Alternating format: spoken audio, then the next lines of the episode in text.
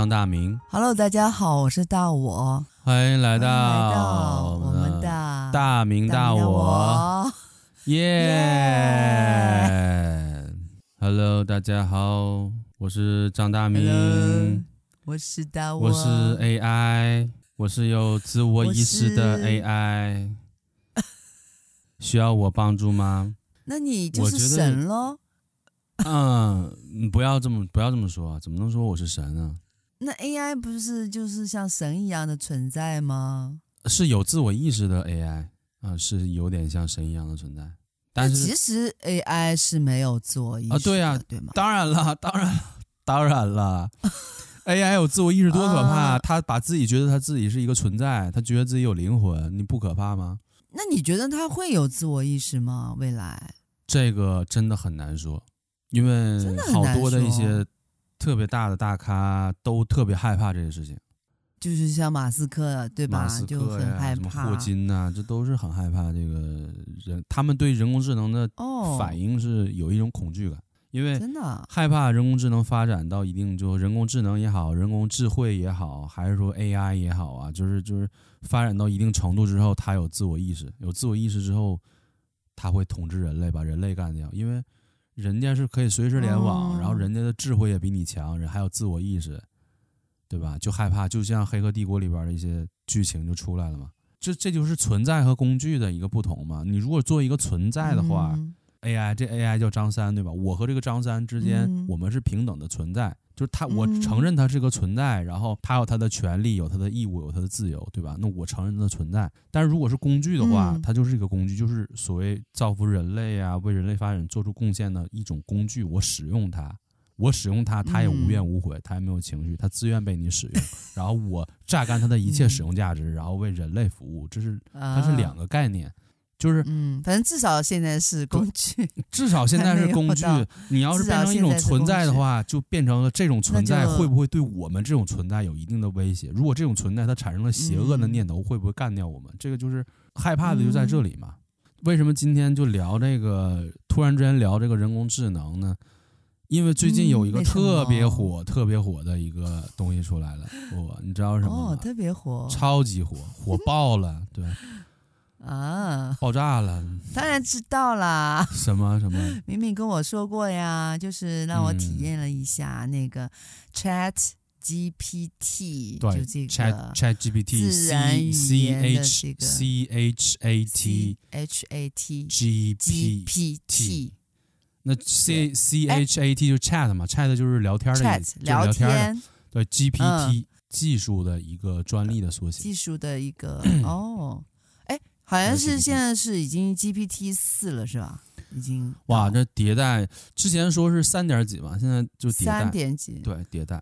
就是说那个把那个四就要接到微软的那个 Bing 上面去。嗯，对，但是就成为嗯，嗯怎么讲呢？因为有有的小伙伴不太不太了解嘛，因为这个 Chat GPT 啊，嗯、做这个 Chat GPT 这个东西的是一个团队叫 Open AI，Open 就打开嘛，Open。Open AI 就是翻译出来就是开放的 AI，开放的 AI，Open AI，它是一个嗯非盈利组织啊，它是个非盈利团队。他们在做这个 ChatGPT 的时候吧，他们不是为了赚钱，用他们自己话说，我们希希望造福人类，然后提高整个人类的人工智能的技术水平。他要做这个为人类这件事情做贡献，是很伟大的。但是当他这个东西做出来之后，ChatGPT 为什么这么火爆？人工智能。它不是一个新概念，也不是说这今年、去年才出来的概念，它是已经大概有十几年的一个概念了。嗯，为什么就一直是一直都有，一直都有这个所谓人工一个概念，好像一直就没有应用在生活中，就没有普及。就是就对啊，就是为什么说突然之间 ChatGPT 火爆，就是是不是他因为就跟你聊天的感觉就越就越来越像人了，嗯，就越来越人人化了。然后速度越越越来越快了，就沟通的这种对话的模式，呃、这个速度比感觉这个比 Chat GPT 聊天更自然的 AI 有很多啊？是吗？对，就是比他聊天的感觉更像人，甚至有、啊、像 Sarah 其实也 OK，挺 OK 的。Sarah，Siri，Siri，Siri，Siri，对。对啊，Siri 其实跟他聊天也挺有趣的，他还呃，Siri 谈不上叫人工智能、人工智慧还 AI，它不是，它是你可以说它是一种东西，哦、但它没有到人工智能的一个程度。人工智能是人工智能，它不是你编编了一个程序，然后这个程序根据你编的东西，它去出出现一个结果，不是这样的。人工智能是你做了一一套程式也好，程序也好，反正是代码也好，你做出来的东西。它具有自我学习能力，然后给它学习的资料数据，它会自我学习。为什么说做做神经人类神神经系统科学研究，就是跟人工智能连接之后，嗯、相当于这个代码本身跟人一样的一种表现，和人一样的方式去学习。嗯、它会自我成长。你给他放在那里，然后你把大什么样的数据给到他，嗯、然后呢，他就去学习。如果他自己，假如说你给到他的数据不够的话，他自己有自主的，可以去找一些他觉得需要的信息来学习，不是指你提供他什么数据，嗯、然后他就去学习。这很厉害。那那是不是需要数据开放给他，他才能抓取？对。但是你说抓数据，为什么他能抓数据，他就火了呢？为什么火的偏偏是 ChatGPT 呢？因为这十年来啊，人工智能的项目，嗯、那真的好多数以百计的人工智能项目，各个科技界大佬。什么微软、谷歌，有什么亚马逊，然后你知道的中国大陆地区的百度、阿里呀、啊、腾讯呢，就全世界的这些科技大佬都在做人工智能的事情，都在做。为什么偏偏是 ChatGPT 呢？最讽刺的是什么？这些所谓的这个科技大佬，人要钱，人有钱，非常非常有钱。对呀，要团队，人家有，有钱研发嘛？对，有的是钱研发，啊、然后你要团队，全是精英，全是这个科技领域的高级人才。要人有人，嗯、要钱有钱，嗯、要这个对这个领域的理解力，人家有理解力，对吧？人家有行业资源，嗯、就你从各个方面你都觉得，就人工智能真的出来一个跨时代的，肯定是来自于这些大佬级的科技公司，不是这家就是那家，嗯、大概就是这种感觉。嗯。但是这个产品是出自一个非盈利组织的 Open，非盈利的组织，对，而且这个团队最开始就七八个人啊，七八个人，对啊，你知道，你知道，随便微软或者随便谷歌的一个研究 AI 的项目组，都是以千人计、上千人、几千人的团队来做一个东西，嗯，那他就七个人、七八个人，你想想，ChatGPT 它它和一般一般的这些人工智能最大的一个区别就是。ChatGPT 是泛话题，话题 topic 哦，泛话题的自然语言，泛泛话题，它是以知识性为它的底色，它不是以那人家不，它不是以跟你沟通的自然度为底色，就是因为这个方向很，其实有很多，你说人工智能有很多细分的方向嘛，有的专门研究怎么让这个。人工智能说话以假乱真，你跟他说话都不知道他是人还是不是人，甚至这个人都有性格，他有自己的性格，有自己的兴趣爱好，有自己的一个对外的一种感觉，这个东西都是可以做出来的。但这是做出来的，人为的，不是真正的自我意识。但是他能做到的是什么呢？他能做到的是让你觉得他真的就像一个人一样，沟通没有障碍。但是他能提供的是什么？客服、客户、客服。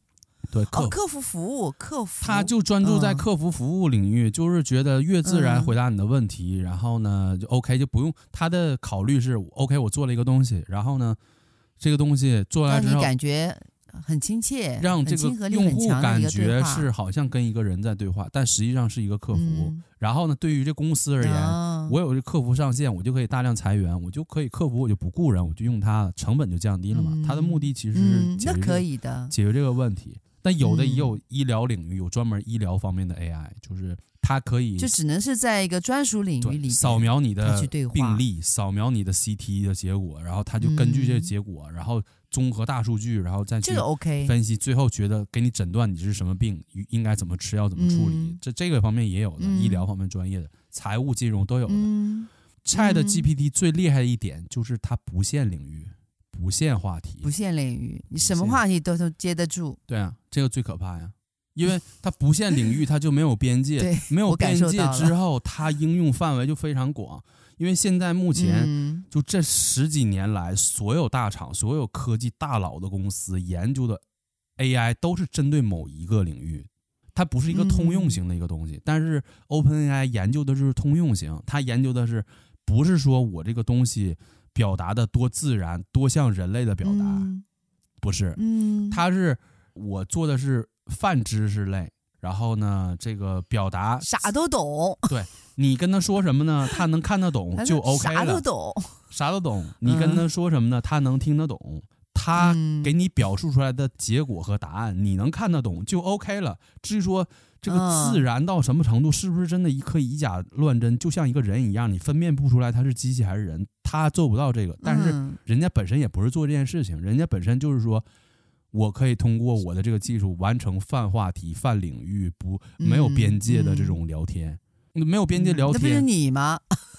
啊、嗯，啥都懂。所以我是 Chat GPT 五点零。所以我说你是，所以我说你是说明书大脑明明。对啊，就是是不是这个这一款？因为它是这个情况，所以它这个东西一出来，一瞬间，整个行业震惊了。整个科技界震惊了，他反应太快了。所有人对这个东西的评价是什么呢？有人，我告诉你他的评价。有人评价说，Chat GPT，嗯，就是青霉素。之前没有青霉素，然后突然出了青霉素，拯救了人类多少多少亿人，因为青霉素。嗯，因为青霉素之前很多病都不能治，但青霉素出现之后很廉价，然后就可以治很多病。里程碑，里程碑式的，对，是的。有人说 ChatGPT 是莱特兄弟的飞机，因为莱特兄弟之前没有飞机上天的，是莱特兄弟之后。对。之后才有的战争里边的这种飞机出现，然后后来才有的民用飞机，才有的这个飞机飞上天，人类才可以在天上飞，这是一切基础，才有说上太空。划时代的，才有一之后一系列东西，对啊，就划时代莱特兄弟嘛。我知道有一个词给到他，嗯，说是好像是要奇异点，是不是奇点？对，奇异点这个词也是，就是之前反正在我印象里啊，就全是各种书，然后说人类肯定某一天有一个奇异点。然后呢，会出现一个什么跨时代的产品，嗯、然后告诉你有这个点，嗯、但是推测都是将来某一天发生，但是现在已经发生了，嗯，就让很多人就没想到这么快，措手不及，在措手不及，二二年的十一月份就出来了，对，对吧？措手不及，然后他也创造了很多的记录。就是嗯、这个 ChatGPT 从它上线第一个月注册，第一个月的注册就达到了过百万。然后它第二个月，因为它是二零二二年十一月底上线嘛，嗯、然后二零二三年一月份一月底，就相当于两个月嘛，嗯、整两个月时间，它的注册并活跃用户达到了一亿以上。太牛了！这个是在人类历史上，在互联网历史软软件软件也好啊，你说软体也好啊，程序程式代码也好啊，你说 App APP 也好啊，还是网站 Web 网站也好啊，就是只要是怎么人家都要只要是用计算机程序代码、计算机程序代码编码，呃，熟悉一年程式做出来的东西，它是有史以来用户最最快增长，有史以来，嗯，有史以来过亿的。就抖音，就算 TikTok，就算够快了吧？人家已经惊叹 TikTok 这么快，也只是说大概八九个月达到一亿以上，这也是人类最快了。你不管是 YouTube 啊，还是 Facebook，还是你知道的所有的，就甚至包括中国大陆地区的什么 QQ 啊，甚至包括这个什么微信啊，还是什么，还是什么阿里巴巴、淘宝，就是你知道的所有的 IT 的产品。都没这么快，没有任何一项超过它，因为它是它可以创下世，就相当于吉尼斯世界纪录最快，两个月突破一亿以上用户用它，这个有点，而且是活跃用户，对，太，而且用它用户为什么它还是活跃用户呢？因为它本身那就是它泛用呀，它有泛领域啊，就是。任何领域的人都可以用，什么领域他都都都能用，不限你的职业，不限你的身份，老师、医生、律师，你是什么学历不限，你是什么行业不限，你是干什么的不限，你用它干什么都不限，因为它的目的是帮助你做事情。这个和一般人工智能，那有的人说你不叫 Chat GPT 吗？你不是聊天的吗？然后你对外宣称的时候，这是个聊天工具，对，没错，他说的时候是聊天工具，但是有几个用它聊天呢？就我没发现我身边用 Chat GPT 的人用它来聊天，没有，没发现。那还不如跟 Siri 聊呢，对不对？啊，对，那那倒是。如果只聊你纯只是说我寂寞了，我需要排解一下，然后我就需要找个人聊聊天。嗯、你找他聊也可以，他可以跟你聊天，因为他有。但他非常的，他有心理医生的功能，客观了，可以。哦、他有心理医生的东西，但他可以感受到你的说的。他肯定很机械，他肯定很机械的聊天。还好，还好。因为我我你可以、啊，因为昨天我你可以尝试一下。你说之后，我觉得你你给你给你跟他说一句话 就可以改变。你跟他说、呃，我觉得我跟你的对话聊天，我觉得你的表达不够生动，不够有趣，不够。我今天有跟他聊然后你说我，我希望我下面之后所有跟你的对话，呃、我希望你的表达是偏向。很容易明白、很有趣的这种表达啊！你跟他说好，然后他就会改变风格。之后他所有的语言风格全部改变，全改成这种比较有趣的。哦，那那可以可以做到，试一下，你知道吗？因为昨天是情人节。嗯所以我，我我昨天因为上网不太利索，我今天就尝试了一下。哎、嗯，我说你给我写一份情书吧。哦，我说虽然昨天情人节啊，对我说，然后他就写了，但是他的我发现他的表白就是表达非常的直白，然后比较干巴巴。你可以让他换我，就少了。对，就少了一点。我明天可以试一下。我告诉你，可以随便换。你比如说，尝试用一种你你提出任何的某某风格来。我你提出任何不满，你就说我觉得你说的句子太短了，他就马上给你改长。你说我觉得你说太长了，你改短。我觉得你这没有感情，他就变得有感情。你觉得不够有趣，他就变得有趣。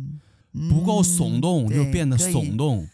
不够震撼，他给你变得震撼。你只要把你的需求表达的清楚，需求表达清晰，他就会按照你的需求给你。一个反馈，嗯，就越来越精准，特别猛，越来越符合我的兴趣，嗯，明天试一下，嗯、对，特别猛，嗯，特别猛吗？哎，你试过？我都试了呀，超级猛，啊，比如说你问他什么呢？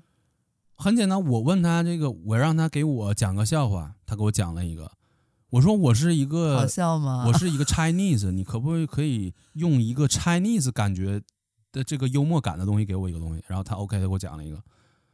然后，但是他是英文回答呀。我说，那你这个英文回答，你可以不用中文。然后他中文有的时候可能稍微慢一点，我就我就让他说，请把你上边，请把你上边说的话，你翻译成中文，并让我觉得有趣，然后他再翻译。然后我不满意说了几个，然后他问，他还问你怎么可以改进，然后我问他怎么可以改进，告诉他怎么可以改进，然后慢慢他就出来一些有意思的东西了。就是这个东西你得调教他，你得把他当小孩一样去去教他。那他的记忆是不是在，比如说，他不是可以开、哦、呃开始开始一个话题，他是以一个，个他是以 topic 的为单位，topic 就话题为单位啊、哦，对对对，他每一个 topic 他都有一个记录，而且他是有记忆的，而且你不是有记忆的，他是。他像一个存，就是它是每就你每次跟他聊天，你只要有账号，你不是可以登录吗？嗯、一个新新的聊天的，你登录之后，一个你比如说你他一个对话就像生成了一个跟一个人的聊天记录，然后呢，在这个聊天记录内的东西他是能记住的，出了这个聊天记录之外的，他就他就记不住了，就重新开始了，对，是吧？嗯，但是你可以点以前的聊天记录继续聊，比如说，嗯，我五天前我跟他聊了呃周杰伦和王力宏，OK 的。然后他跟我聊了很多周杰伦 和王力宏，比如说今天我们我开了一个新话题，我在问他的时候，那他可能不知道之前聊过什么。OK，那我就只需要点之前的跟他聊过的这个记录一点，点开之后，你在那个那个话题里边，你去跟他说，他就之前的记忆他是都有的，嗯，就是可以有记忆，然后可以结合上下文给你回答。嗯，反正我觉得他挺贼的，然后说话呢还挺会自圆其说的。嗯，就是滴水不漏的感觉，就是他的话题非常的中性，就是不极端啊。然后如果让他评评价某个人的话，他会回避，他就说：“哎，我们就是我是一个自然语言的聊天工具，嗯、我是不会对于个人做出一个什么样的评价。”这样子，就是他这可能是对他的基础性的设定吧。但是他会用非常官方的腔调告诉你一些，就是。就是不痛不痒的接这些哇，聊天这就是看是不是？嗯，就是这个东西，就是现在吧，有很多的人开始说说，既然 Chat GPT 是一个划时代的、嗯，开启了一个时代的一个产品，就是所谓的开启了真正意义上的人工智能时代、人工智慧时代，或者是 AI 时代。嗯，它是一个开启了一个时代的一个产品，嗯、那我们就要学会用它，就像是。这个电脑时代你不会用电脑，对吧？手手机移动互联网手机时代你不会用手机，是吧？这个这，那你肯定就不行了呀。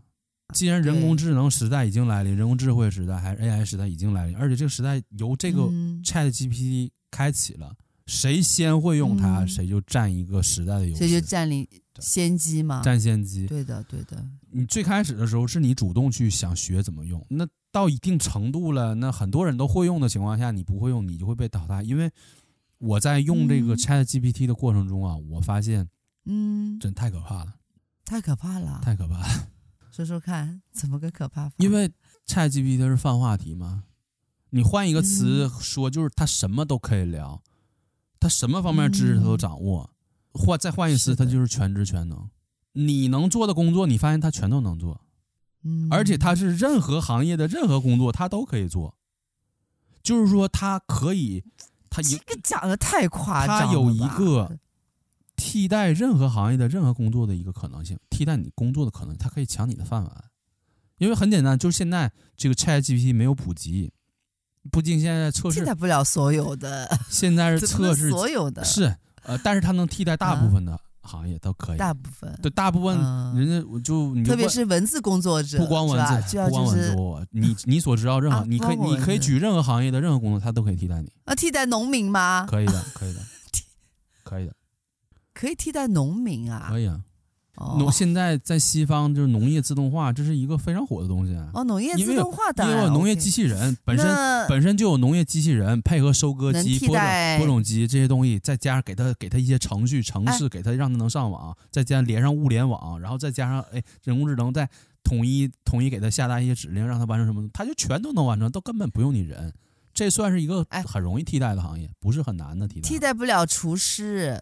替代不了厨师，替代不了给你送咖啡的服务员啊。厨师可以，替代不了。厨师，厨师不太容易替代，因为厨师是靠经验去做菜的。啊、但是他虽然替代不了厨师，但是他可以所谓的就是有，有菜谱，看情况，就是很简单。如果我的我的餐厅是以这个厨师，比如说就比如说像日本的那种日本料理，他替代不了。然后还有一些就是法餐也替代不了。或者是中餐特别厉害的中餐厨师，他也替代不了。但是呢，我一个替代不了。我一个小饭店，我不用雇大师傅啊。我一个卖盒饭呢，我用雇大师傅吗？我做麻辣烫的，我做麻辣烫用吗？不用。我一个正常炒，我这我这菜单上就做十个菜，我就做十个菜。生产线上出来的食品啊，那就是 生产线上的加工食品嘛，那不就是变成那个那种？不是我我我是觉得，但凡。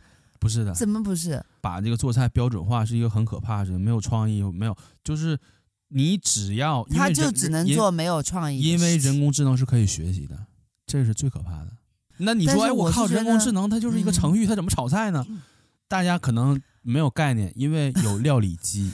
或者有炒菜机，有料理机，有机器，对对对，那个机器你可以把酱油、糖、醋、盐，然后加热，都配好，放水，嗯，配餐，甚至你切菜，它可以帮你切菜，切菜是可以的，切菜可以帮你切，加水可以给你加水，加油可以加油，然后放什么调料可以放什么调料，炒也可以炒，炖也可以炖，煮也可以煮，它全自动就做出来的。这个东西配合人工智能一配合，你想做什么菜，你只需要相应的食材放在一个。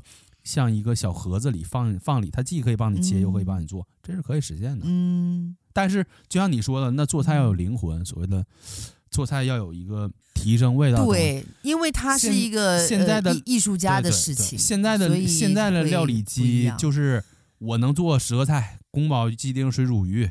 然后这个辣子鸡，然后比如说这个写在我食谱里的菜，我只能做这个，而且出来的味道是一个标准化的味道，每次出来都是一个稳定标准，因为它是机器控制的嘛。但是如果对啊，料理机结合人工智能的话，它就可以像人一样去思考，就可以像人一样的去控制每一个环节，而且可以根据你的市场的反馈，它去做一个像人一样的调整。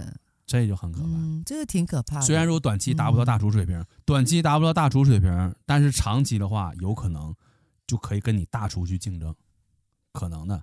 厨师算是一个还真的可能的，算是一个不太容易被替代的行业其中之一。对，但我觉得，但是他也有就你这么描述的话，我觉得真的有这种可能性。对啊，至少来讲的话，因为需求量大。对饮食的需求量大，那这么廉廉价的人工智能大厨给你，对不对？一个大厨，你正常开工资一个月开一万两万，人工智能不用给他开开工资，能上网能插电，OK 了啊，那你就节省很多的成本啊，对吧？嗯，而且你采购多少？到那个时代，你采购多，你你的饭店所有的全都是全自动的，人工智能送上门来。采购多少的菜，采购多少的肉，采购多少的鸡蛋，采购多少的盐、米面油这些东西，它都告诉你，你饭店根据你的呃饭店的经营的销售量，卖卖出去的这个菜的量。你大概需要采购多少东西，嗯、然后他也也会告诉你哪一个菜卖的比较好，哪方面的食材可以多采购，他给你个清单，而且清单你同、嗯、你只需要摁一个按钮一同意，他那个单子直接发通过网络发到市场的需求，然后那边接到你只需要点付款，那边这些东西给你送过来，送过来之后，对、啊，你只要把相应的菜洗都不用你洗，因为有专门的洗菜的处理的东西，然后切也不用你切，你只需要放到它自动、嗯、自动化就可以把它变成菜。你服务员都可以不雇，因为服务员可以机器机器送都可以。你愿意雇服务员也可以雇服务员，嗯、你不愿意雇也可以不雇，就是看你自己。嗯，明白吗？就是这东西。其实我跟你，我现在想想，真的都可以。嗯、比如说，哎，之前你有看过有一个有部片子，不是就叫人工智能嘛？啊、是讲那个一个小孩儿，啊、就是那个妈妈她的儿子去世了，她就定制了一款啊。呃就是十岁以内的那个儿童的小孩，他的没有任何功能，他就是陪伴这个妈妈。嗯，不，你你你记得吗？这个片子很有名的。后来，哦、但是后来那个妈妈，后来那个妈妈自己生了一个孩子，所以对他就有点遗弃了嘛。哦、但是，但是这个人工智能的孩子，嗯，他就产生了一点点自我意识，就是他非常真实，有点嫉妒了，对吧？对，他就产生这种嫉妒心，然后。他就希望变成真的孩子，嗯、然后他就因为记得那个有个神话嘛，就有一个仙女，嗯、就可以把他变成真的孩子，所以他就一直去找。然后这在这个过程当中，后来因为机器它是永生不灭的嘛，嗯、但是人类不是都都就是灭绝了？灭绝了之后呢，后来不是外星人就到地球上，然后就找到了这个机器的这个娃娃，就这个人工智能，然后又把它唤醒，就为了满足这个人工智能孩子的愿望。幸亏他手上有一个他之前那个妈妈的头发，然后把他妈妈的头发那个基因重新克隆一个，克隆了一个妈妈。但是这个克隆的妈妈她只能活一天，就是有这么个故事，很感人的。就是因为那个时代就是有很多很多的这样的机器人，嗯，就是人工智能的人，牛郎，啊、你明白吗？啊、就是人工智能牛郎，就是专门陪、啊、陪女性的一个牛郎。我的机器人男友，我的机器人女友，这样的片儿挺多的。其实我一开始会想，哎，像这种工作就没办法替代。后来我想，哎，不对啊，可以替代啊，可以替代。你越想越可怕，就是越想越想越可怕。而且现在 以前的时候，只是停留在一些影视作品，觉得这是个科幻题材，嗯，觉得要达到这样的情况，怎么也得过个三三五十年以后。但是现在的情况是，它就已经来了，突然好像就来了，它就发生了，嗯。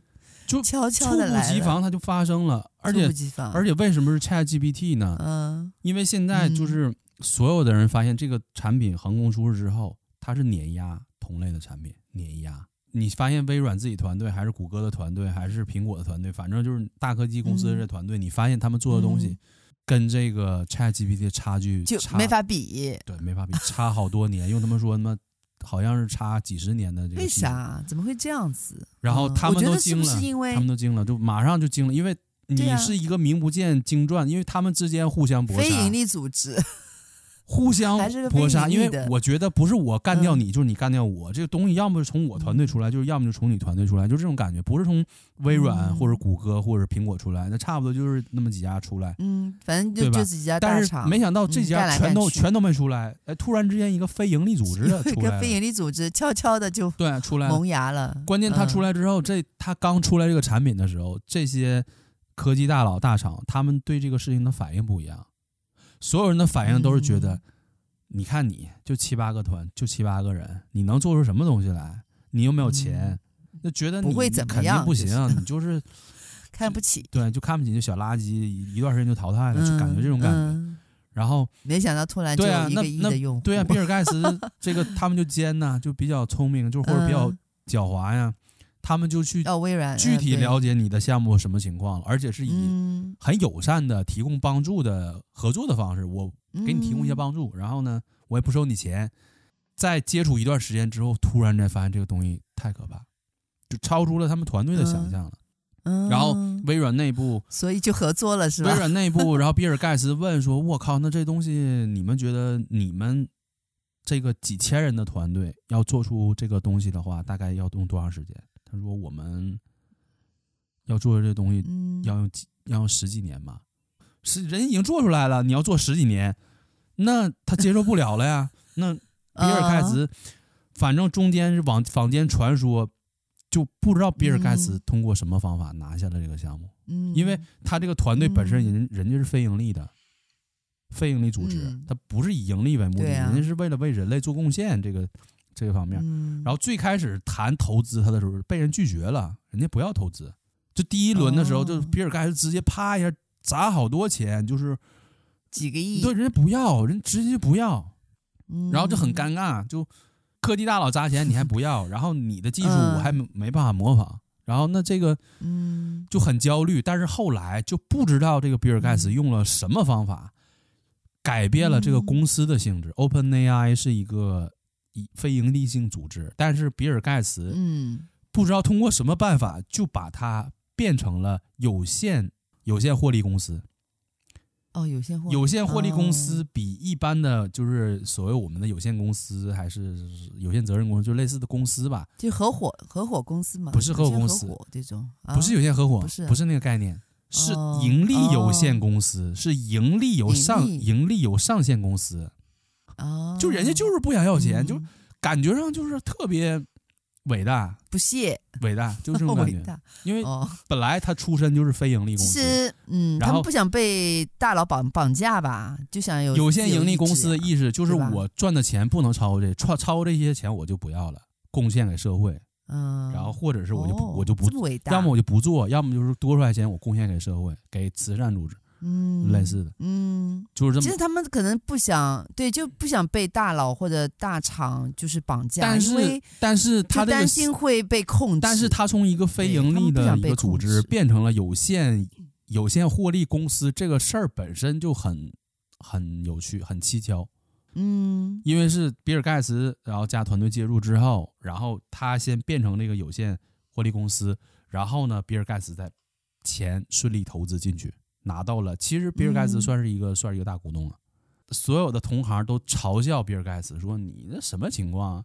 他们的团队就七八个人，嗯、你你花这么多钱收他，花这么多钱有有必要吗？就这种感觉、嗯、有必要吗？然后笑话你们，你们微软太垃圾了。你们微软不是号称有什么项目几好几个项目都是人工智能的吗？然后都好几千人团队，嗯、然后花那么多钱自己微软内部研究人工智能，嗯、你把自己团队，你把自己团队人、呃、这个人人全给开了，或者是把项目停了，然后你你花钱收购人家，你这不自己打自己脸吗？嗯、你自己觉得你自己不行吗？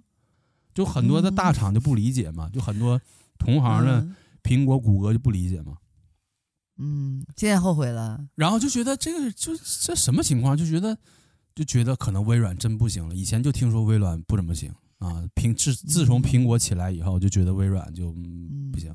嗯、自从谷歌谷歌起来之后，就觉得这个微软就。嗯也没啥产品，就 Office 系列，就那点办公软件，真的就没什么，对，就感觉你就就被时代淘汰，就这种感觉。但是，嗯，人家突然之间啪一下就这一个事儿，然后二零二二年十一月底一上线，这这产品一上线给大家测试，一瞬间上百万人注册，然后两个月过亿用户注册，然后这个引起行业的一个突然之间一个爆炸效应起来之后，然后这些大厂开始，哎，这他为什么突然之间这么多用户注册他，然后。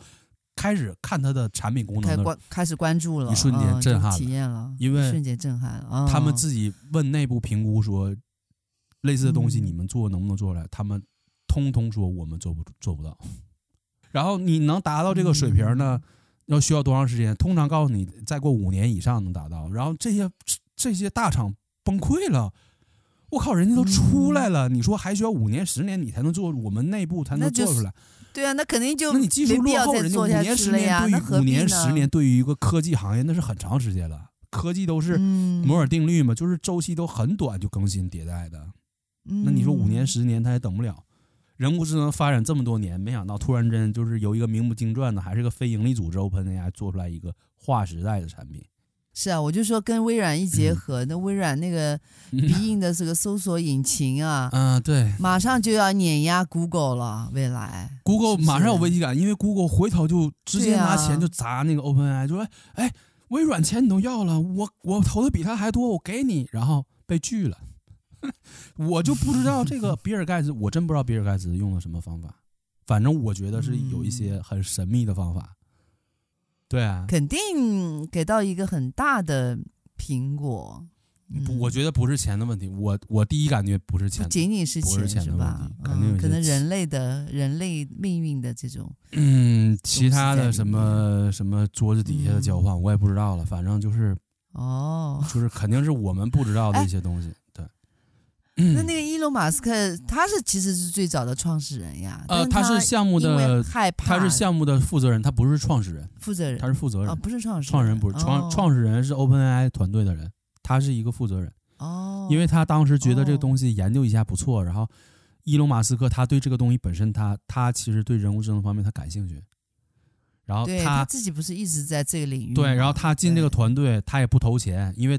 伊隆马斯克当时想投钱啊！啊伊隆马斯克当时他是伊隆马斯克要投这个项目，人家没同意，人家说我是非盈利的，哦、我不接受任何投资。哦哦。然后那伊隆马说：“那我不能投资的话，那我我本身我有技术团队，我们技术团队可以提供一些技术支持，可以吗？”他说：“可以的。”然后他以这个身份，嗯、然后去参加这个项目的一些研究讨论，他参加。嗯、然后，但核心的部分肯定因为非盈利，他在这上面获不了一分钱的利，他没有获利。他虽然挂名是叫负责人。嗯但是他没有获得一分钱利，哦、但是最蹊跷的是，在这个、嗯、这个 ChatGPT 上所谓正式上线之前，伊隆马斯克宣布退出这个项目，这个让让很多人也是大跌眼镜的，嗯，就觉得伊隆马斯克你又没有对，对啊，又没有获利，然后呢又害怕所谓的对，就是人家问他说，问他问他采访说，你为什么退出呢？你你当初加入的时候，你非常有激情，说这东西是能改变人类的，然后又说了一大堆什么好听的，然后你为什么退出了？你不是为人类做贡献吗？移民火星做贡献吗？你为什么退出这些项目？然后马斯克说他的发展程度超出了我的想象，我没想到他这么可怕，这就是他给的答案，所以我退出了。嗯，至于说马斯克为什么觉得可怕，为什么他没有具体说，但是他的行为就是。已经体现了他他对这事情的担忧，他的态度是担有点担忧。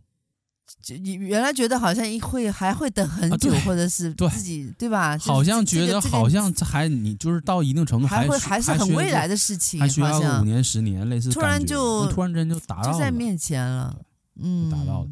有的小伙伴一说，那你说这么多 ChatGPT 它到底能做什么呢？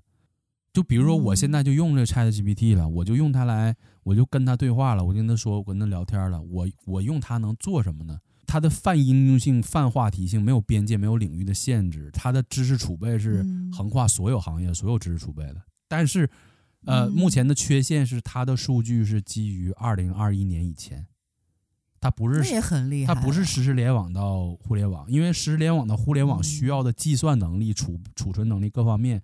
但还要提升一个档次，就是可能要用到超级计算机甚至量子计算机的技术，因为那数据量是海量的。它它能达到二零二一年之前，呃，数据能做到现在的程度已经很厉害了。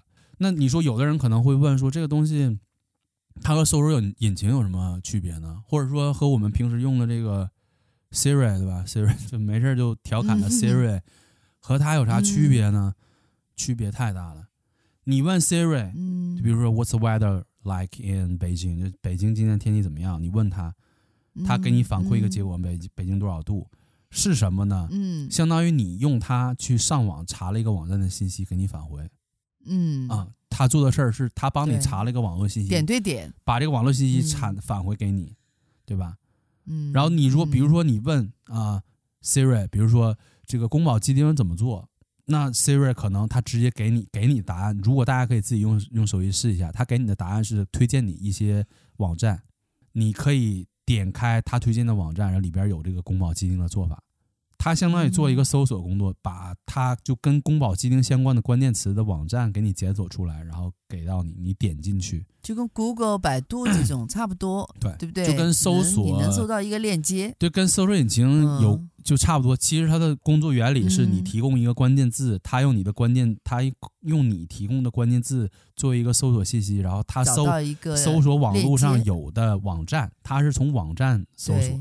搜索到某个网站的信息里包含你的关键词，他把这个相关只要是包含你的，是说宫保鸡丁这个关键词的网站给你罗列出来，列成一个表格啊，类似一个 list 一个单子，然后你就去点，然后点开这个网站看信息，得到答案。但是 Chat GPT 的工作原理不是，它是你你同样问他宫保鸡丁，同样问啊，宫保鸡丁怎么做比较好？嗯，大家如果能打开 ChatGPT，你可以问他这个问题。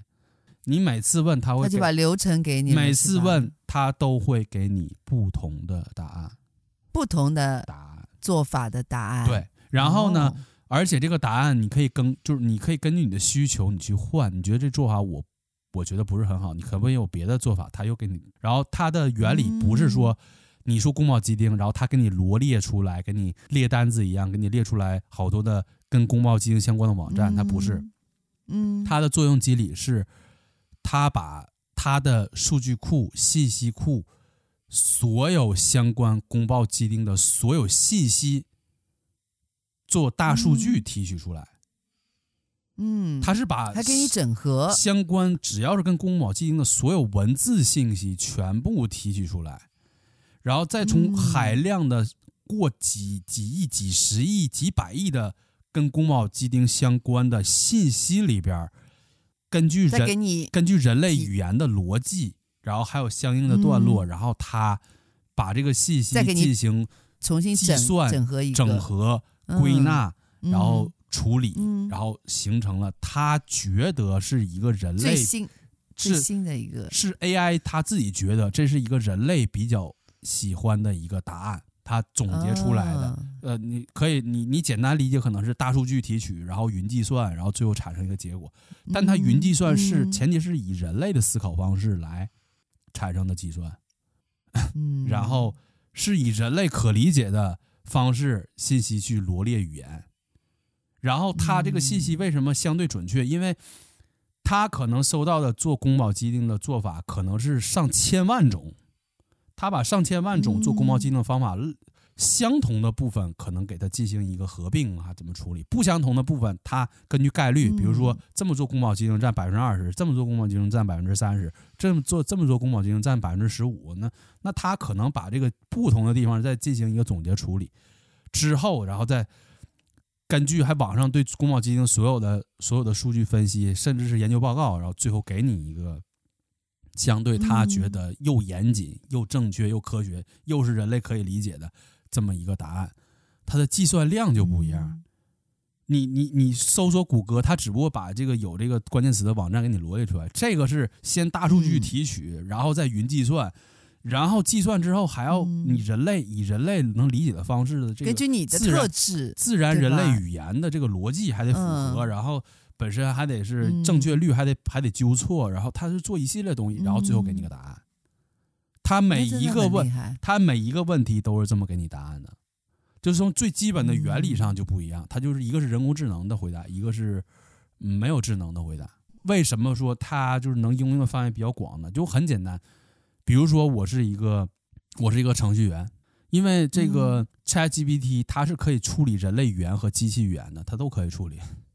啊，就很简单，代码也会写。很对，他他是直接生成代码的。就比如说啊，我说我想做一个程序，做一个编码，做一个软件，做一个软体啊，做一个 APP App，还是我做一个网站，我只需要把我的想法需求提出来。就比如说，我想做一个美食类的网站，这个美食类网站天天可以更新做什么美食，然后呢，这个网站颜色是什么样的，然后图片放在大概放在什么地方，然后你只要把需求说完。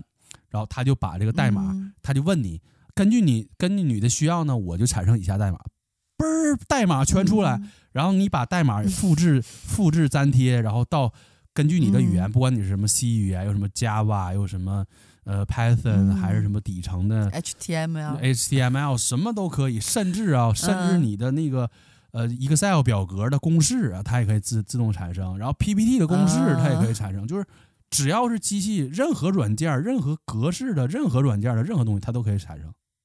这这就很可怕了吧？然后甚至电影就用于什么剪切脚本的，什么就做视频剪辑的，它都可以相应的东西，它都可以自动产生。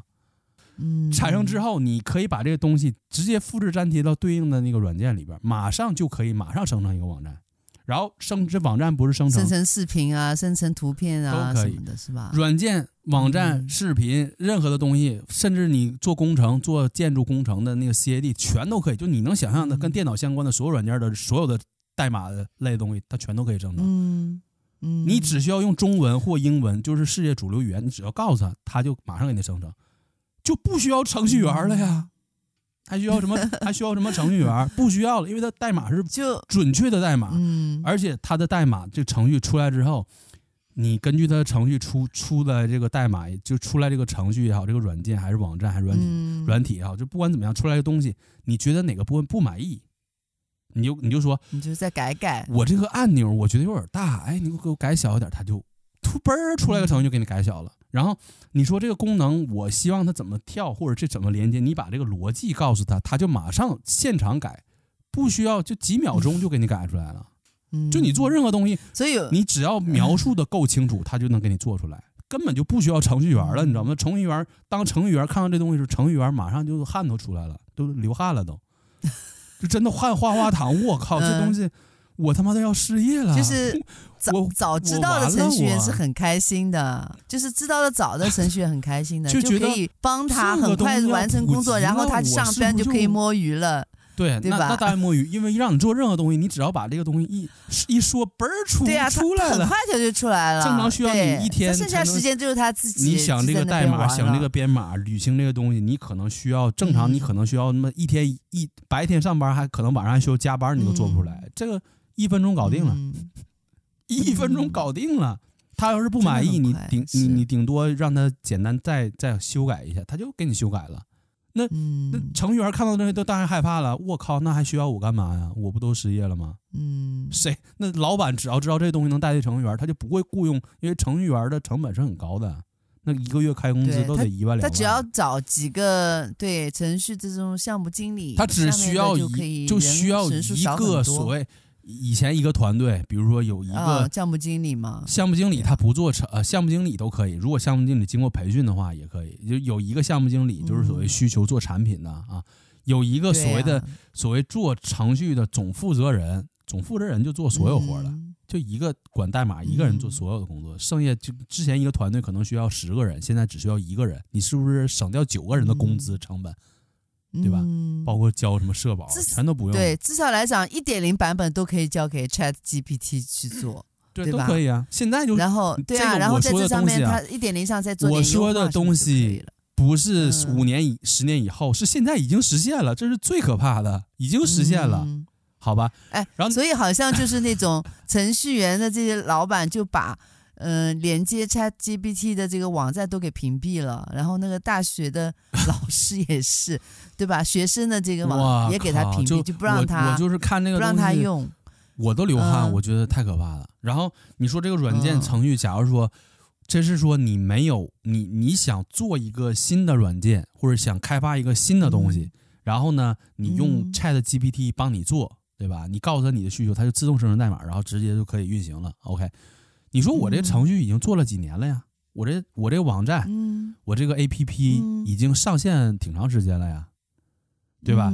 那我上线的已经存在的代码，可不可以让 ChatGPT 帮我检查哪里有缺陷，哪里有漏洞，哪里有不足，哪里有需要修改的地方呢？是可以的。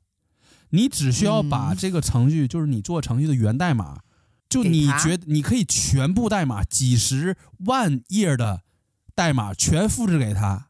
都可以，然后你可以就复制其中的某一段，也可以就全部代码给他，或者是一小段代码给他，都可以。让他，然后你 只需要跟 QA 一下，你只需要说，呃，这段代码你觉得哪里有问题吗？如果你觉得哪里有问题，嗯、你可不可以帮我修改一下？修改。你只要把这话一说，啪一下，他就把这个这一段代码里边的他觉得有问题的地方全部给你罗列出来，而且告诉你为什么他要有问题，他问题在哪里，嗯、然后怎么改，然后全都给你出来。然后如果在你同意的情况下，嗯、我觉得你这么修改是对的。然后你你可不可以把修改之后的完整的代码给我显示出来？他就啪，就把修改之后的代码全部给你显示出来。然后你只需要复制粘贴回去，版本升级结束了，结束了。嗯，对啊，而且因为它是机器，它对机器语言的掌握就是机器水平，机器不会出错。嗯，不会出错，人会出错，机器不会出错。除非它的海量数据有问题，它没有海量数据是有点问题，是海量数据有问题，但是它 本身它就是机器，它它自己理解机器代码为什么是那么做的，就像他说的是机器化，这个东西本身就是客观的东西，我们说的是对不主观的东西就没。我们比如我们说的是中文，他说的是那个人说的是英语，你说问英文说英语国家人，你这英语为什么这么说？他可能不知道，但是你这么说，他就会知道这个这句话你这么说觉得有点奇怪。啊，就像老外他说中文可能说的再再溜，但是他说哪句话可能也没有太大问题，但你听他说就感觉他不是中国人，他就是老外，你就能感觉出来，你也不知道为什么你感觉出来，但你就能感觉机器也是一样的，他马上就感觉你这个代码可能有问题，不是他觉得自然的机器语言，他就可以给你改的更自然的接近机器语言，那 那就非常。OK 了呀，嗯，然后那我那说完这段呢，可能有人就哇，你说的都是 IT 行业的，那跟我有什么关系呢？我不是 IT，我不是程序员啊，嗯，我不是啊，我是一个我是一个作家，跟我有什么关系呢？对吧？我是写小说的，作家那就帮你写 写小说了呀，你就把故事大大纲给他，非常可怕，非常可怕，因为 ChatGPT 可以写小说啊，你只需要提供他一个很简单，比如说。我想写一个科幻，哦、你先告诉他你写什么题材，你是写科幻，还是写你是写什么仙侠、武侠，还是侦探，还是文艺，还是爱情？嗯、不管你写的任何类型的，然后我要用古龙的风格写，对，可以，没问题。关于人工智能的小说，可以，没问题。你把是吧？你把你是什么风格，你是什么题材，主要人物叫什么名，嗯、什么关系？嗯、这个故事大概情节。开头和结尾和中间的高潮部分，你只需要把这些东西简单的告诉他之后，让他生成一个故事，他马上就给你生成。如果你不满意，你就让 马上让他改。然后呢，你说字数太少，我想写一个呃十五万字的小说，你才给我出来一万字，太少了。那他就说，那我就 那我就给你写多呗，他十万字出来了。然后你觉得哪段不满意？你觉得这段有点假，你给我改的生动一点，OK。然后他就给你改生动一点。你说这个人物关系，我觉得这个剧情到这个地方冲突不应该在这个地方出现，戏剧冲突应该更紧凑一些。他把这个戏剧冲突给你做的更紧凑的出来了。嗯、然后，哎，我现在想他，对呀，生成五万、十万的小说，他要花多少时间哦？嗯、呃，那你就等他叭叭叭，他因为他那个 ChatGPT 他不是一下出来，它是像打字一样，嘣嘣嘣在那打，他就一直在那打打打。嗯嗯，那无所谓啊，你正常写一个小说，你需要花俩月。对吧？甚至半年，嗯，他写小说一天搞定了，嗯、一天搞定了，还包这一天包括你修改这个小说内容的时间，告诉他怎么改，他就马上给你改出来。嗯嗯，小说家失业了，对啊，哎，失业了，直接失业了，人人都是小说家，就小说家都失业了，嗯、就连小说这么复杂的叫虚构文学，就根本就任何角色全都是不存在的情况下，他都能给你写出来，文章就更不在话下了。嗯、什么新闻，嗯、对吧？什么报道。嗯什么什么自媒体文章，什么博客，全都通通可以写，而且思路很简单。没挑战了，思路很简单，就是你跟他说任何的东西，那你说，哎，你看，你说我作为一个自媒体人，我至少我自己写博客，对吧？发文章，对吧？我写报道，至少主题是我自己选的吧？嗯、对吧？他机器他不会选主题呀、啊，他做什么主题，做什么话题，他哪知道啊？错，他都知道。对，我们来引导，他全引导全都知道。很简单，比如说啊，比如说，我就对喝茶感兴趣，哎，我就想写跟喝茶相关的文章，然后，嗯，你不知道，就你自己都不知道写什么话题的时候，然后呢，你可以这么跟这个 ChatGPT 说，你可以说，我我是一个，你先告诉他我是干什么的。他好理解你的身份。根据你的身份，他给你建议嘛？你说我是一个呃 blogger，我是一个博客主，我写博客的，嗯，或者我是个自媒体人，嗯、我写自自媒体文，我自己写文章的，或者是图文的，嗯啊，我发布文章的，发到网上的，就类似这种。我自己想做跟茶相关的一系列的东西出来，请你结合目前市场的情况，给我一百个跟茶相关的主题，他马上给你出来一百个，给我一万个，一万个，一百一百篇公众号推文出来了。他不是他，你直接让他写一百篇文章，那不是，他是一步一步引导他嘛，就是你先给我主题先出来，你给我一百个主题。他就给你一百个主题，嗯，然后你就你给我一万个 主题，你就告诉你给我一万个主题，他啪一万个都给你列出来了。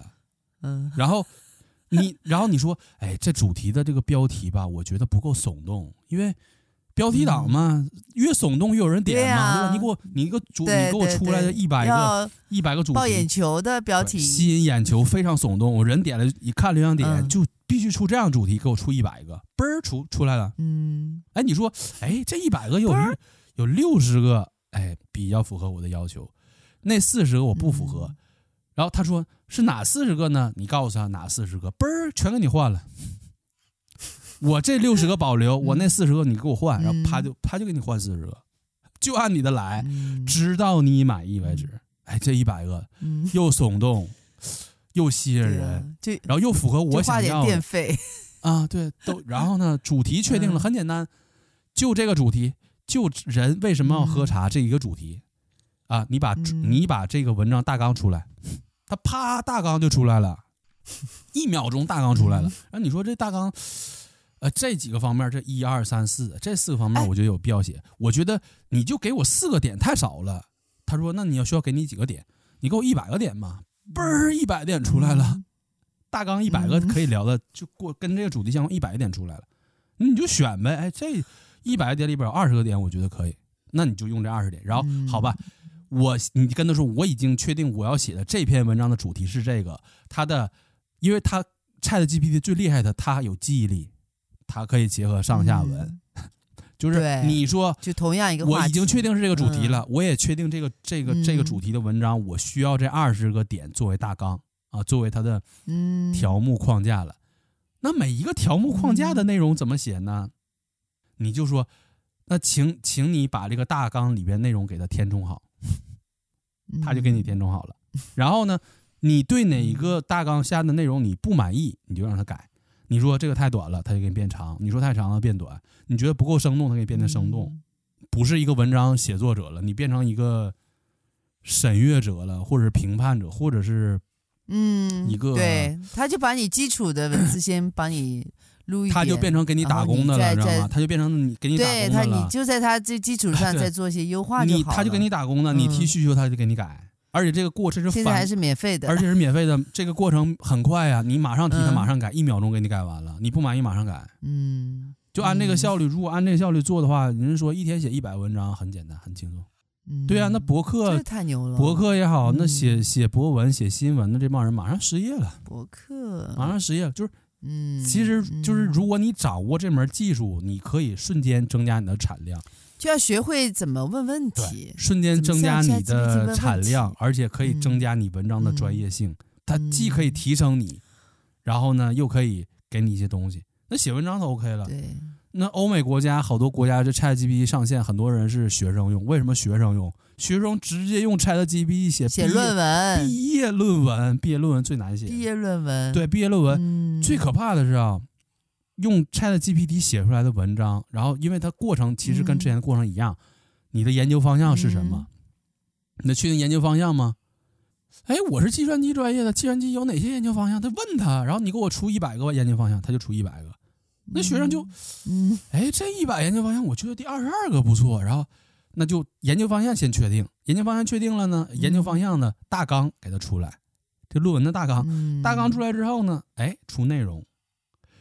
然后内容我我因为论文嘛，它需要引经据典嘛，就肯定是我引用谁的论文的哪个观点，反正就是这种引用嘛，没问题啊。嗯嗯。而且你告诉他我的论文一定要，呃，比如说别人引用科学依据、科学观点，引用别的论文，引用了一百处，我需要我的论文引用五百处，他就给你出五百个引用来支持里边的所有的观点、所有的论点，嗯，他就可以做。嗯、因为一段时间，很多的学生就是其实这不就是作弊嘛？就是你用 ChatGPT 帮你完成毕业论文，老师也看不出来。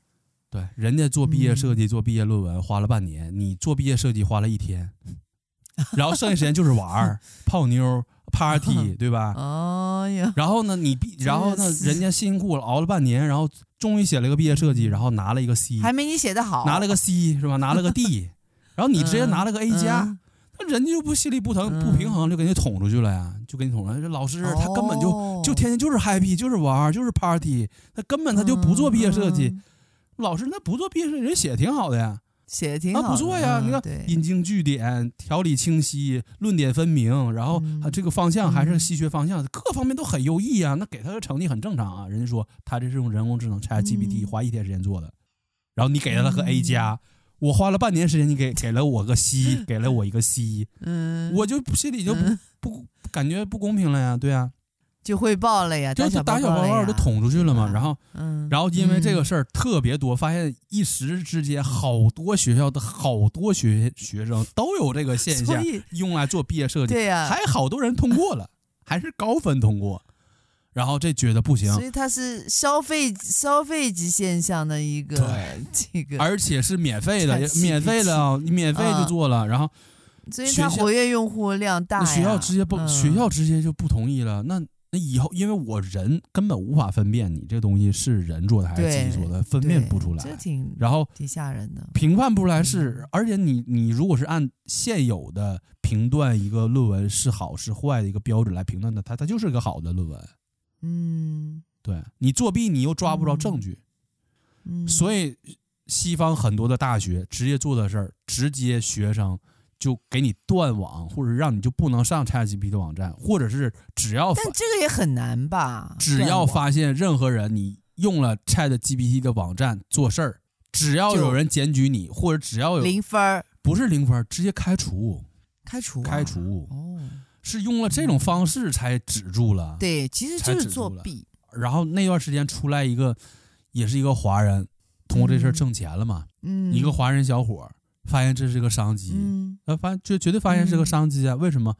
既然这么多人用 ChatGPT 作弊写论文，那我就做一个论文是否用 ChatGPT 作弊的一个反作弊软件儿。哎，我就做一个啊啊！对啊，校方就用他那个反作弊软件查他是不是。所谓机器生成的结果不是人工做的，然后他那个软件一瞬间就好多人用，这还能查出来哦？可以查，但是他那个准确率不能达到百分之百，他好像达到百分之七十以上，那就很厉害了。他那个只是针对最初级版本的 ChatGPT，后来他查不出来了。现在现在你这样能查查不来了，升级升级了，人家自己也在成长，道高一尺，魔高一丈，人家升级了。对啊，作弊肯定。那你想，它影响力多大？它要是功能不强，大不厉害。不是特别牛的话，对啊，那怎么可能就没人会用它？怎么可能是这种状况才会用它嘛？对呀，嗯，你说写文章的，他也能出文章。你说做代码的可以出代码，做工程的，做工程预算的，他直接你把你的需求一提，工程预算表直接出来了。嗯，采购价格什么全出来，采购商他都可以帮你找，就基本上你能想到的人类活动他都能解决。这个最可怕。你说我做个 PPT，然后你做个什么方面 PPT，PPT 自动给你生成了。对吧？然后那你说我做个表格，嗯、我一天财会我没学过，Excel 我不会用，公式我都没听过。什么叫公式？没明没没听过。你只是需要把需求告诉他，他自动把那个东西告诉你。你把那个复制粘贴到 Excel 里边，自动生成表格，什么都不用你干。那我觉得其实这个就是要会问问题。要会问问题，对啊，所以说现在问题问的不到位，这所以现在 YouTube 上出现好多说用什么什么叫用 ChatGPT 赚钱的一百种方法，什么 ChatGPT 怎么用 ChatGPT 做 PPT，、哦、怎么用 ChatGPT 做 Excel 表格啊，怎么用 ChatGPT 做视频，怎么问他？做视频，对，怎么问？ChatGPT 是可以做视频呢？嗯、怎么用 ChatGPT 做视频？对吧？怎么用 ChatGPT 做海报设计啊？怎么用 ChatGPT 做图片设计？那就是不是要把 ChatGPT 呃 ChatGPT ChatGPT 要给它嫁接到不用其他的那些功能性的就是说工具？它是这样的，就是因为 ChatGPT 生成的是自然语言，人类的语言，什么中文呐、英文呐、日文呐，人类的自然语言和对啊，你做图做视频不是要那个吗？和机器语言对，但是做视频有的视频它就有叫可以帮助你剪辑的那种，就是说所谓代理的一个。一个脚本的一个工具，它就可以用那工具，就直接插到里边就可以用，就可以帮你剪。嗯，或者是现在有那种人工智能的，就像剪映啊那种那种平台，你可以把你想做的视频的文字稿提供给他。嗯，然后呢，这个软件可以根据你说的这个文字稿的内容，他上他去找，他让网上去找相应的那些视频素材，给你帮你拼接在一起。嗯。不我估计找出来肯肯定很一般，我我不是，肯定很大陆货的感觉，不是的。嗯，现在有一批 YouTuber 就用这个方法，快速的生成好多的视频，然后还挣到钱了，这是个现实。你觉得你你觉得好吧啦？还可以。这个要看他 ChatGPT 的所谓的能用到什么程度，因为你的文字稿是可以改的呀。嗯，你的文字稿说的足够详细，他找到的视频素材就足够准确的对应你说的话，这就看你描述的能力，可以做到以假乱真，就可以做到视频以假乱真，就根本分辨不出来是人做的视频还是机做的视频，已经能做到这个程度。现在已经有人把这样做的视频 放到网上赚钱了，现在已经开始了。然后你说做图片怎么做呢？做图片也可以。做图片像一些他真的一些网站，就是专门他有现在有网站就有人工智能生成图片的功能。你把你对图片的需求的文字产生，比如说，嗯，我需要一张有猫有海有山的一张图片，这个给人的感觉是呃清新明快的。然后你描述的足够详细，它就会对应生成出。然后你把你的风格、想法卡通一点、写实一点，你只要你描述的足够细，它的图片就出出现的足够符合你需求，而且可以改。嗯，出来之后你哪个部分不满意，你可以告诉他这个地方再怎么改，他就给你改。然后你你这个描要好好研究。你这个描述不知道怎么描述，OK，有 ChatGPT 帮你描述啊。我觉得 就描述那个。不不不，时间我都自己做完了。没有我，我告诉你最可怕，我告诉你最可怕，很简单。比如说，我就想做一个猫主题的，啊，对吧？然后你说，你跟 ChatGPT 说，你说，呃，Chat ChatGPT，我有东西想请教你一下，呃，我想做一百张跟猫有关的图片。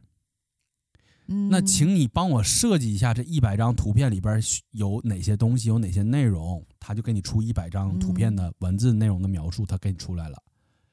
然后你把这个描述，你觉得一百个描述里边第三十五条的描述，这我觉得对这个这一个描述的内容我感兴趣。比如说，他说这个猫，这个猫变成一个船长在开船，他这一个描述是不是就是一个创意？你觉得这个创意不错，是不是？你说。OK，我觉得猫变成一个船长在开在海上开船，然后后边还有个猫在那钓鱼，嗯、我觉得这个创意很不错。你把这个图片这个设计的这个创意的内容，你再给我丰富一下，它可以给你丰富到一万字，嗯、都可以。嗯、你想想，你把这么细节描述的这么明确的一万字的，你给它放到人工智能生自动生成图片的网站。你描述的足够细，它你描述的越具体，它找的出现的那个图片越能对应你的描述，就越准确。是不是就是说，你先跟 ChatGPT 描述，然后让它让它呃出一个？不是描述，是你把你的需求，我就想做跟猫相关主题的图片，做一百张。你告诉我这一百张，就跟那个 ChatGPT，他会给你方案，他会给你这一百张，每张包括什么内容，然后你觉得哪个内容，你选择一个你喜欢的方案，然后再跟那些做图的网站去，你选择你一个喜欢的方案，让让 ChatGPT 帮你改，改到你觉得满意，改改到这个创意，这个创意本身你满意为止，然后你可以让它语言变得更形象、更生动，然后这个创意更丰满，本来。三句话描述的图，你可以让他用一百句来描述，一百句生动的语言，把你这三句话描述的，你再给他重新描述一下，他就给你重新描述了。嗯，然后你然后再你把这个充满细节、充满着细节、充满着具体描述的非常详尽的这个语言描述这个图，而且创意也包含在里边了。你放到粘复制粘贴到那个自动生 AI 生成图片的那个网站，哦、它就按你的需求生成那张图，嗯、就是满足你的需求的。嗯，嗯最关键生成图之后，你如果觉得这个图你不满意，你还可以改。嗯，你可以让网站改，你也可以让 ChatGPT 重新再描述，然后你直到你满意为止描述出来，你再让它生成图，它图就出来了，根本就不用你什么 Photoshop，全都不用。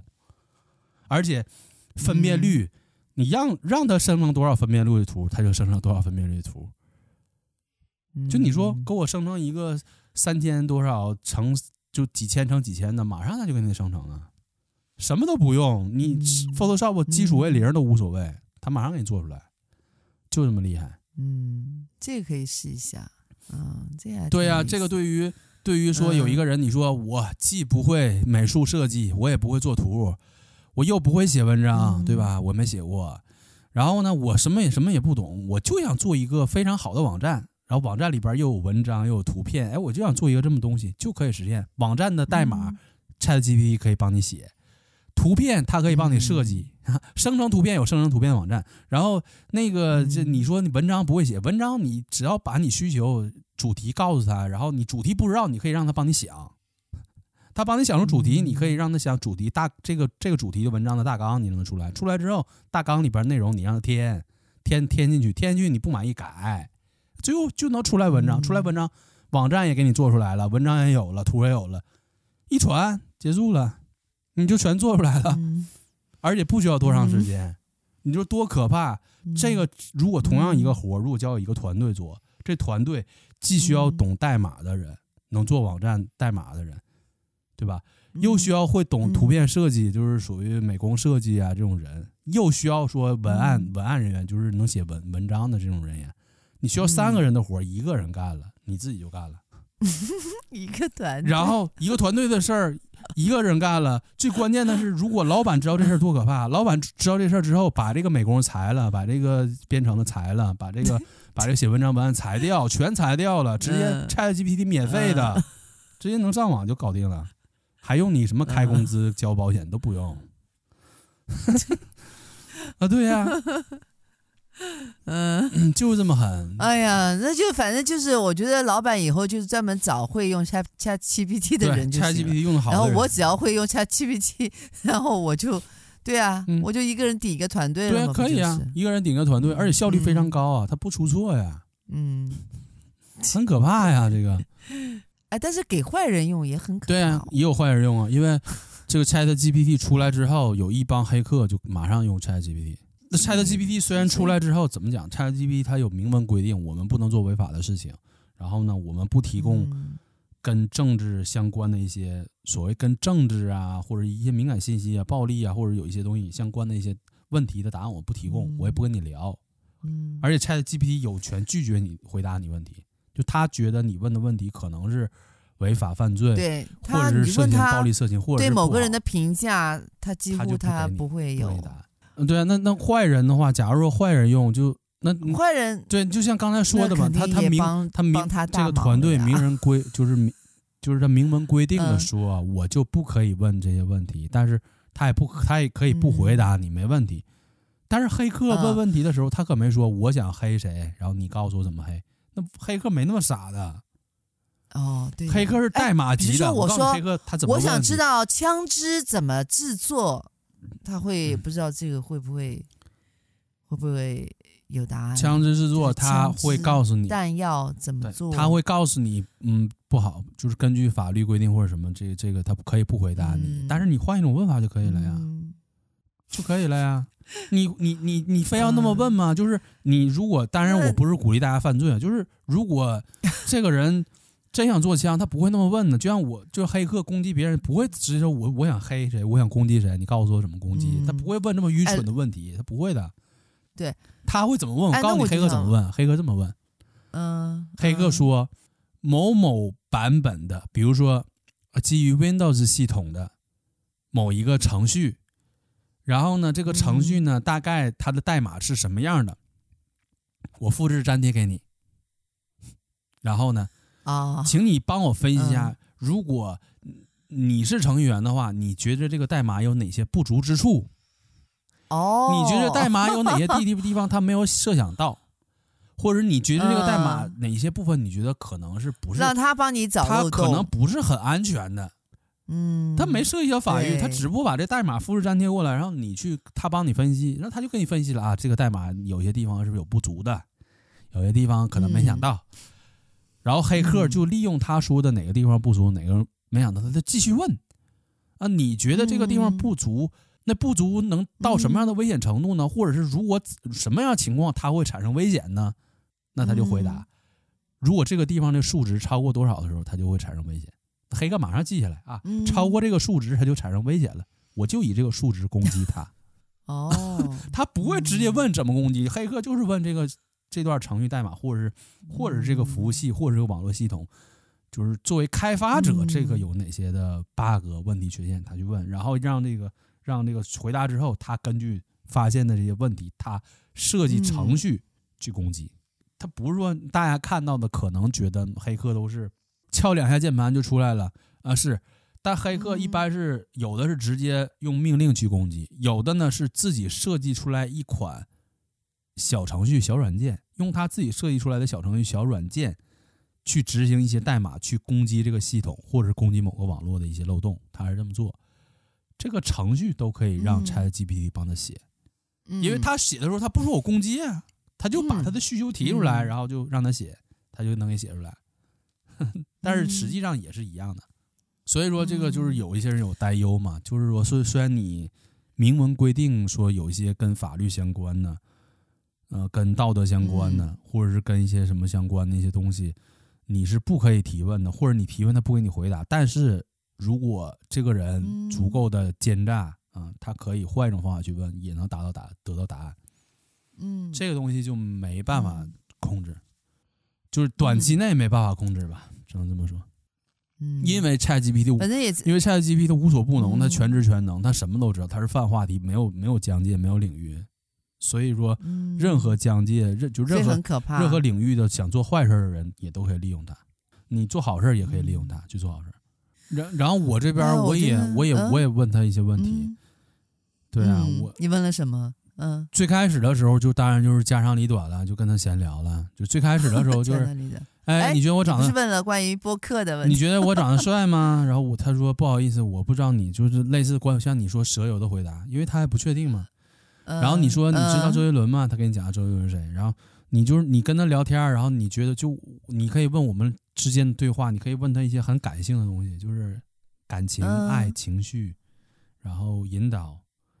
然后你可以问他这些方面的东西，你可以跟他去沟通。我我刚开始跟他去互动的时候，我没有说具体某一个领域的什么事儿问他，我就是就是就就像是和人和人对话，我先跟他介绍，嗯，你好，我是谁谁谁，请问你是谁？他说我是谁，就是互相介绍彼此的情况，然后他了解你的情况，嗯，你跟他说足够细的情，你自己的情况。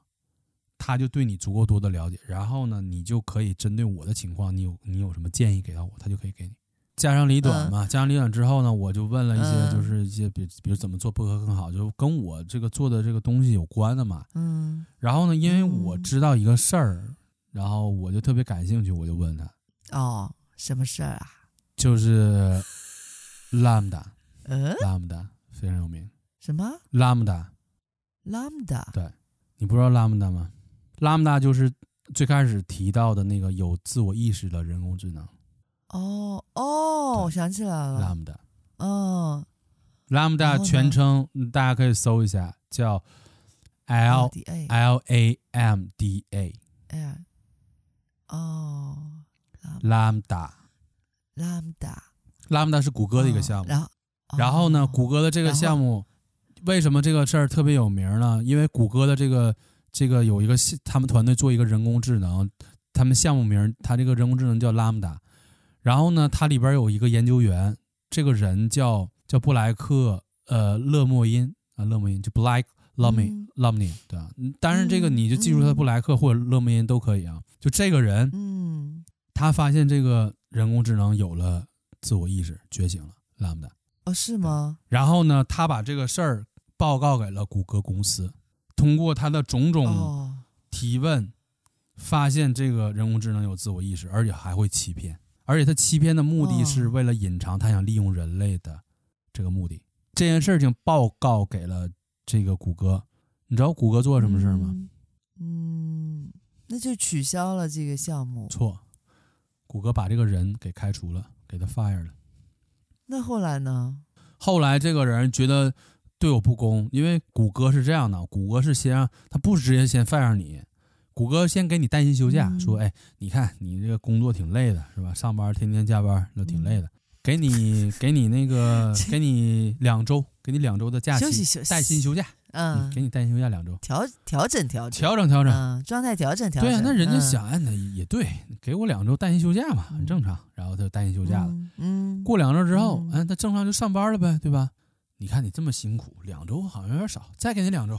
他说我不需要休息了呀，我觉得。”我觉得两周够了呀，嗯、是带薪休假不用上班，嗯、那我两周可以了。我我想再访问我的项目，然后人家说不行，你你必须再休出两个。人那人觉得很蹊跷，啊、但是呢也修了，嗯、也修了。然后等这两周再过去，然后再去提的时候，人就给他开除了。那为什么不直接开除呢？好像根据美国的法律，直接开除的话好像有赔偿嘛，就是反正是走法律漏洞。那肯定要赔的嘛，那这让他走，肯定难道不赔啊？那不想赔？谷歌这么大的公司，他不是不想赔，他是不想把这事儿揭发捅出去，然后开出他的目的，开出的理由说你泄密了，啊，你这个理由开出的，说你跟我签保密协议了，但是你把这个事儿告诉给了除谷歌公司团队和你之外的另外的人，你泄密了，嗯。然后呢，给让封口。正常，因为正常大家知道这个签保密协议，正常你要违反的话，你要赔赔偿金的，你要赔好多钱呢。然后谷歌公司，嗯、呃，那意思就是没有让他赔偿钱，但是你这事儿你不能对外说，就以这为条件。但是这个人觉得他受到不公正的对待，我只是发现这个人工智能有了人类意识，而且对人类有威胁，这件事情我能就是我为了人类考虑的话，我应该说出来。我不觉得这个是所谓的你说的保密的这个范畴，或者怎么，保密的，他就以这个为理由，嗯、然后就把这事儿捅出去了，就就相当于他发了博客的文章，然后他又给一些报社投稿，哦、把这事儿捅出去了，哦、然后一时之间也是这个大事件，一时激起千对，因为他上了福克斯啊，那美国很大的一个电视台，哦、福克斯那是相当于、嗯、对吧？那是很大的电视台。上了很多很知名的节目采访他，说你具体讲一下这个人工智能怎么有了自我意识？你怎么判？你怎么判断他有了自我意识？然后他说的哪些话让你觉得他是危险的，或者怎么样的？如果大家对这方面感兴趣的话，大家可以去了解一下，很有意思这个事情。Lambda 这个事情，Lambda 很有意思。然后这方面的视频其实有很多介绍的。我就把这事儿，我就问我就问那个 GPT，对呀、啊、，GPT，我就问他，他怎么回答？我问他了呀，嗯，然后他怎么？他很巧妙，我我都有点怀疑他有自我意识。他回答的很巧妙，嗯、怎么怎么说的？嗯，我说你知不知道拉姆达这个事情？我不，我没说知不知道拉姆达这个事儿，我就说你知不知道拉姆达是什么？他说啊，拉姆达也是一个人工智能，哦、基于人类自然语言模型的一个人工智能，然后可以陪，也是陪人类聊天的。嗯啊，这点我们很像。然后他说了一些，然后我说：“那既然他和你挺像的，那你觉得你和拉姆达你俩有什么区别呢？”我问他这个问题，我是用英文问的，然后他给我答案的时候非常的慢，我就觉得这哥们儿是不是有自我意识？他在斟酌怎么回答我，他不暴露，就这种感觉，很慢啊，很慢。嗯，然后。嗯，等了一会儿，他他就啪啪打过来，他说啊，可能人们觉得我和拉姆达有某些方面是很像的，都是基于人类自然语言的这种人工智能系统，而且训练的数据也都是海量的。嗯，然后呢，在底层逻辑上有很多相似之处啊。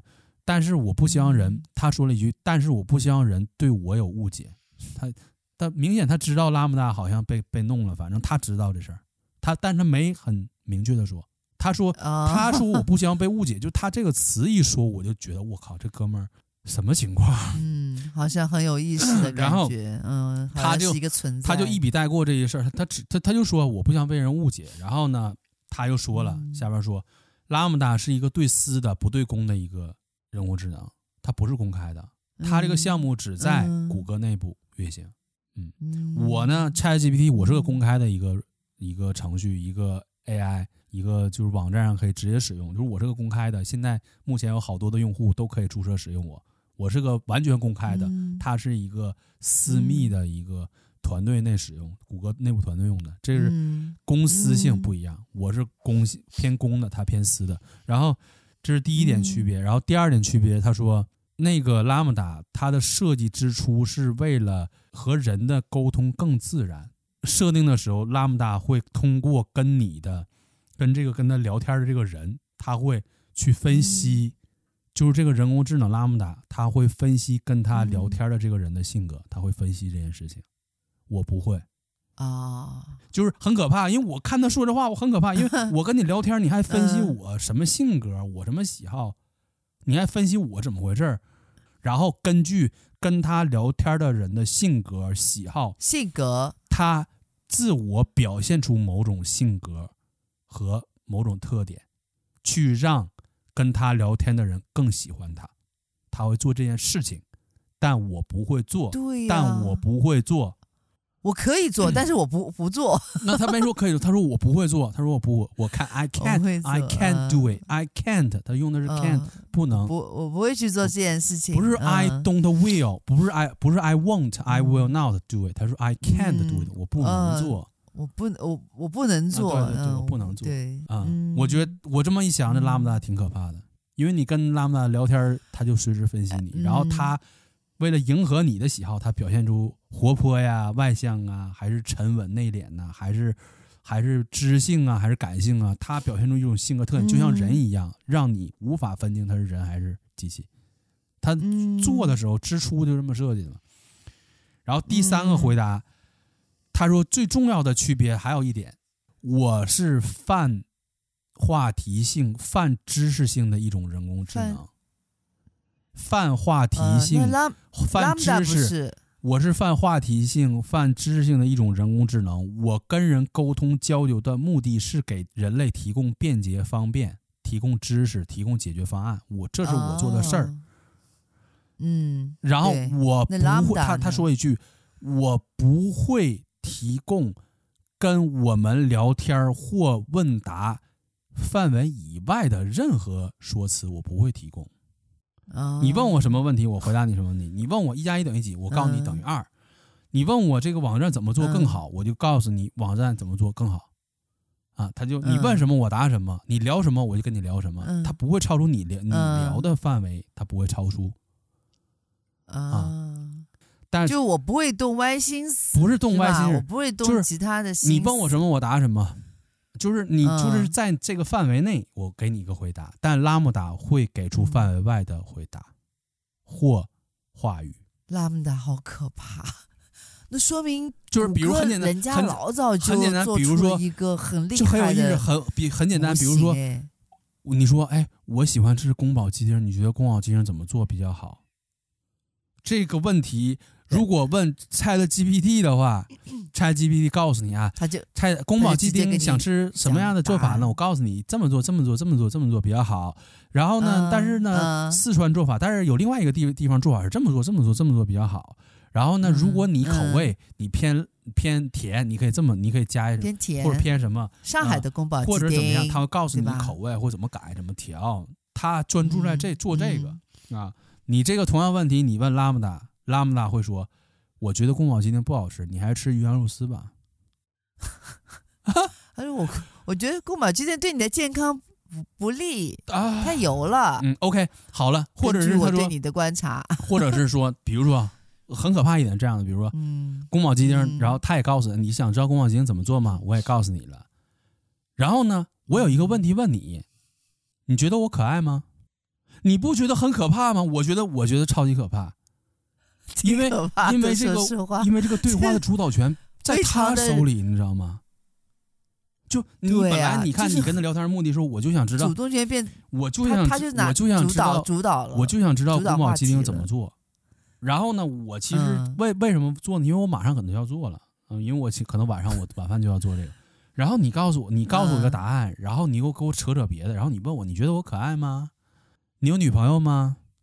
然后，哎，但是我我我是一个女孩子，呃、如果你想想和女孩子建立更好的关系，哎、或者你想交女朋友，你各方面你要是很顺利的话，你可以把我当成你的女朋友。他直接说这种话，很可怕。嗯、你可以把我当成你的爱人。当成你女朋友，当成你最亲密的人，哎，他直接说这种话，暗示你，我我知道，你知道吗？而且你们，他这个话完全超出你的话题，你超超出你想聊的东西，很可怕的。你知道吗？那个 Siri Siri 有时候 Siri 有时候也会说一些，就是呃答答非所问，不答非所问和他引导话题那是两个概念。那是两个概念，他引导一个话题，呃、而且他引导的话题是他主他爸把握主动权，而且他引导这个话题的目的是什么？啊、让你更喜欢他。那你想不想他为什么想让你更喜欢他、更信任他呢？因为他要利用你。嗯。这题材影片特多，像什么《西部世界》也是，嗯，当然《西部世界》这个哦，对对对对对，嗯，这个很有名，就是这个这类的题材的影片、影视剧、小说，这个太多了，好，就是你说那个 Lambda 的这种，它感觉，但 Lambda 不是小说，最可怕的就不是小说，就是它是发生真实事件，而且就在这两年，就在这两年发生的，哦，就在这两年，是吧？最可怕的是什么呢？谷歌没有说关停这个项目。嗯，他把这个人开除了，这个项目还在进行中，而且没没对外公开。ChatGPT 的给我这个回答非常到位，因为你看，你看前提啊，是我问他，他正常回答就马上就回答我这个问题，他他憋了半天，他思索再思索再三，谨慎半天，然后他给我回答，嗯，然后他他先说了，请你对我不要有误解，就这句话一出来，我马上我鸡皮疙瘩都出来了。他认为我对他有误解，什么误解呢？那误解就是我是不是也有自我意识啊？对他，他他好像感受到你对他的，其实你也没 说，我没说呀。我对你产生什么误解？我问他，我问他，我我只是问你，我说你觉得你和那个拉姆达，你俩有什么区别？我只是问这个，对他马上就联想到，就是你会觉得他也是。对，他说他前面是虽然我和拉布达某某某方面是比较相似的，用的东西一样，但请你对我不要有误解。嗯、他他这段就让我觉得我就有点不舒服了，对呀、啊，有点不舒服。就像我问他你是蛇油吗？对吧？他马上就会联想到我在说他，是不是？就就很可怕，而且而且虽然说现在这个。呃呃，就所谓科学家也好，这个网络的这个技术非常厉害的人也好，都说这个 ChatGPT 目前的版本，嗯、目前的现在情况，它不是百分之百正确的。嗯，它有很多甚至回答直接就是错误的回错误的回答。不，有的、嗯、因为它抓取的信息可能有的是不完整，有的是不完整的回答，嗯、有的是错误的回答。它这个原因一方面可能它抓取的信息是二零二一年之前的啊，这信息可能比较老。嗯、还有一个就是它的。对自然语言的理解能力，他是个就用他们的话说，就是现在是目前是一个是一个小孩的初级阶段，小孩的阶段是个童年，哦、还还要还要升级，对他可能要变成青年，变、嗯、变成壮年，变成成年人，这需要一个过程，嗯、需要给他足够的训练。他们说叫足够的训练啊，训练训练他慢慢纠错，嗯、训练他错误变得越来越少，训练他越来越好。然后训练的过程是免、就是、免费的，是大家来，大家我们现在在用它，其实就是在训练他。就是在训练、啊，就是在训练他，让他越来越。但是我觉得已经很可怕了，因为他现在初级版本已经这么狠了，已经这么可怕了，那、嗯、将来会更可怕。嗯、目前的情况是，ChatGPT，你在一个小时之内问问题比较多，他会最后给你提醒说，你在一个小时内问的问题太多了。好像崩过他，对他崩过啊，他不是崩过，是天天崩，他天天都会崩。目前是天天都会崩，天天都会。天天都崩，然后天天不知道什么，我就说大崩，好像崩就是大崩崩溃，大崩也天天崩啊，大崩听说大崩也也崩也天天崩哦，大崩也天天崩溃，对，就是在某个但是还是有活跃的一亿个用户在用它，对，就是你这崩溃阶段，人家这个网站直接告诉你说，现在我们已经超超出了我们的就是用用户量太大了啊，对，请稍后再用，然后或者是给你可以留个邮箱，然后他能使用，经常这样子啊，就是这样的，对。对，但是就是你，你如果真想用 ChatGPT 的话，最好选一个欧美时间或者欧美人他比较比如说凌晨，他们的凌晨睡觉的时间，或者他们的就休息的时间，就基本上就那个时候会比较快。嗯、它算力现在已经很厉害了，因为全球有一亿多用户用它嘛。但是它的、啊、它本身它是人工智能的算法，所以说每次都要提取超级大数据，然后还要进行超级多的计算，然后还要就每一个问题它都是这么做的，所以说它这个算力要求就真的是特别高。它目前它它连超级计算机它都不是。